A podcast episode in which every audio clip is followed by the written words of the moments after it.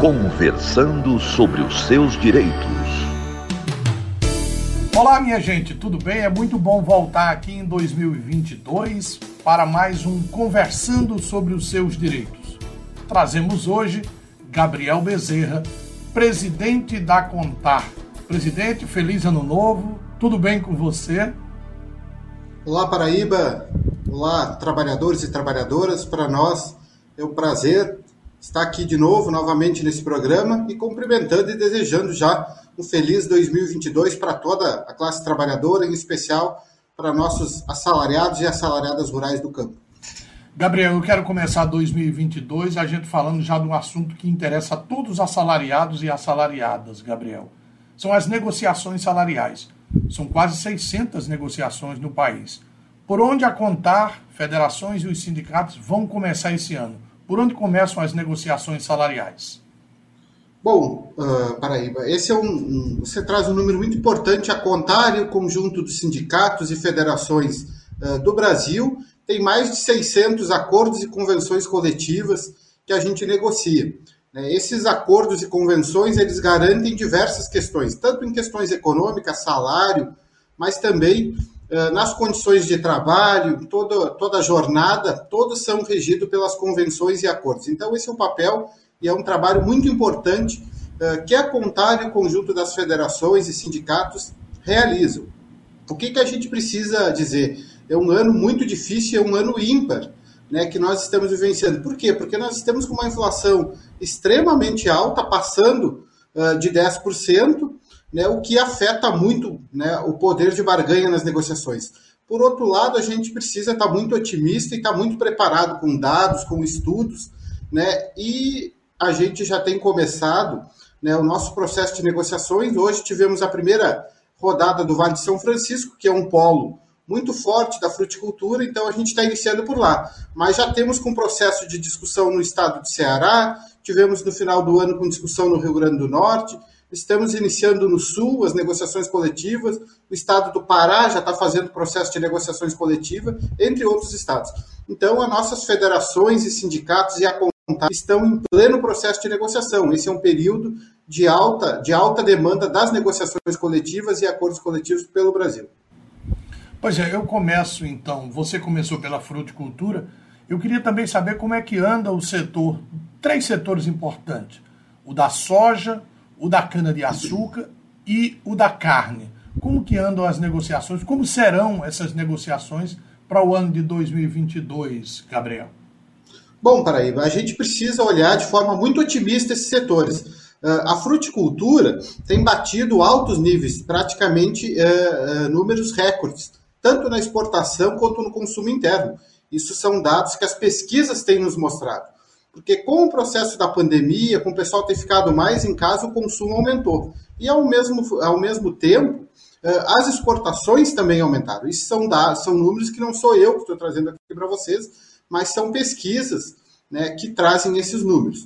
No setor da soja, Paraíba, a soja tem sido uma grande expectativa por todo o Brasil, porque nós tivemos um grande aumento uh, de, de produção, mas também de valores. A soja bateu recordes uh, no Brasil como nunca tinha acontecido. Então, são, são elementos positivos.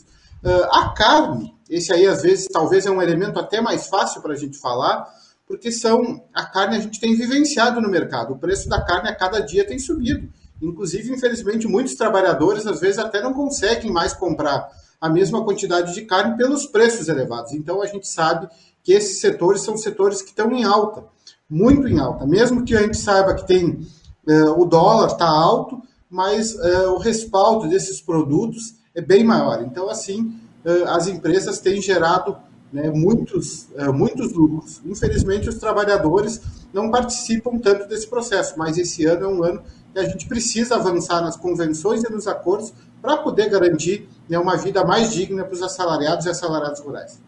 No setor da cana-de-açúcar, que é tradicionalmente mais forte no Nordeste, tem negociações que já tem quase 50 anos que são realizadas. Então, qual é a perspectiva das negociações no setor da cana em 2022, Gabriel? Bom, Paraíba, você falou muito bem, é um setor histórico que, é, que a gente vivencia da cana-de-açúcar, um setor que teve muito problemas, ainda tem problemas, mas que nós, do conjunto do movimento sindical, sempre atuamos de, for, é, de forma muito acentuada nesse setor. É, é um setor que está em desenvolvimento, né, que também teve, teve aumento nos preços, o preço do açúcar subiu de forma considerável, inclusive classe trabalhadora, quem compra o açúcar notou essa diferença, e os preços dos combustíveis também estão altos. Então, é um setor que está tá atuando de forma muito positiva também. É um setor que está em desenvolvimento né, de forma bem acentuada. Conversando sobre os seus direitos. A conversa de hoje é com Gabriel Bezerra, que é presidente da CONTAR, a Confederação Nacional de Trabalhadores e Trabalhadoras Assalariados e Assalariadas no Brasil. Gabriel, eu quero falar um pouco da conjuntura nacional e como que a Contar e suas entidades eh, continuam enfrentando essa política de destruição das políticas públicas no Brasil. Eu estou me referindo ao governo federal. Como é que vocês vão agir nesse último ano do governo que aí está? Bom, Paraíba, tem que ficar muito claro para todos nós a grande destruição que a gente ouve do Estado. Né? Infelizmente, né, o governo não tem é, tratado as questões como deveria tratar, não tem cuidado da nossa classe trabalhadora e tem dificultado muito a nossa vida. Mas nós, do conjunto do movimento sindical, a contar as suas federações e sindicatos, vamos seguir agindo com a mesma postura, né? sempre na luta e na defesa e na garantia dos direitos dos trabalhadores. Precisamos, a cada dia, a cada momento, estar lutando por emprego, por renda, né, o combate à fome, pelo combate à desigualdade, pelas políticas públicas.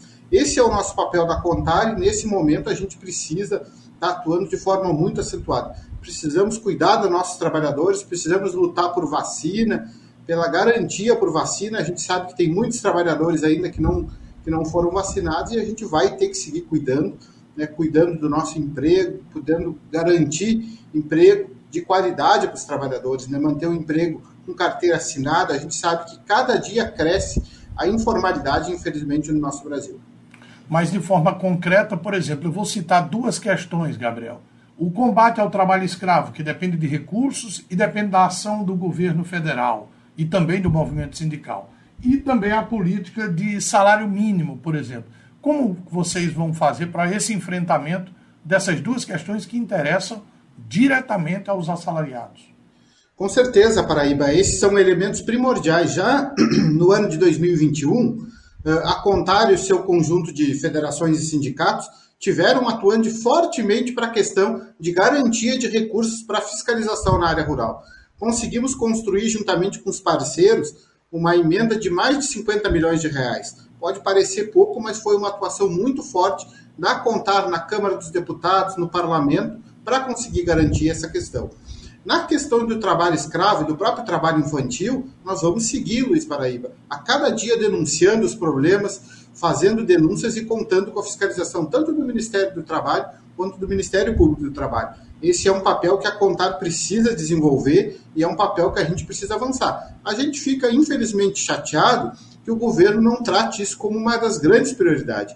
Infelizmente, nos dias de hoje, nós devíamos né, de já ter é, excluído por total essa questão do trabalho escravo, do trabalho infantil. Infelizmente, com esse governo, né, que a gente sabe que defende quais os interesses que ele defende, essa questão ficou mais acentuada. Tanto que nós aumentamos o número de trabalho escravo no ano de 2021 em comparação com 2020, infelizmente, porque o governo não tem políticas né, para o combate ao trabalho escravo. Né? Cada dia precarizou, a gente já teve né, um ambiente de trabalho precarizado com a reforma trabalhista, né? essa reforma que tirou, só tirou direito dos trabalhadores e que em nenhum momento né, teve, é, desempenhou o seu papel que era prometido, que era o principal, o eixo principal, a geração de emprego. Infelizmente, essa reforma não trouxe nada disso.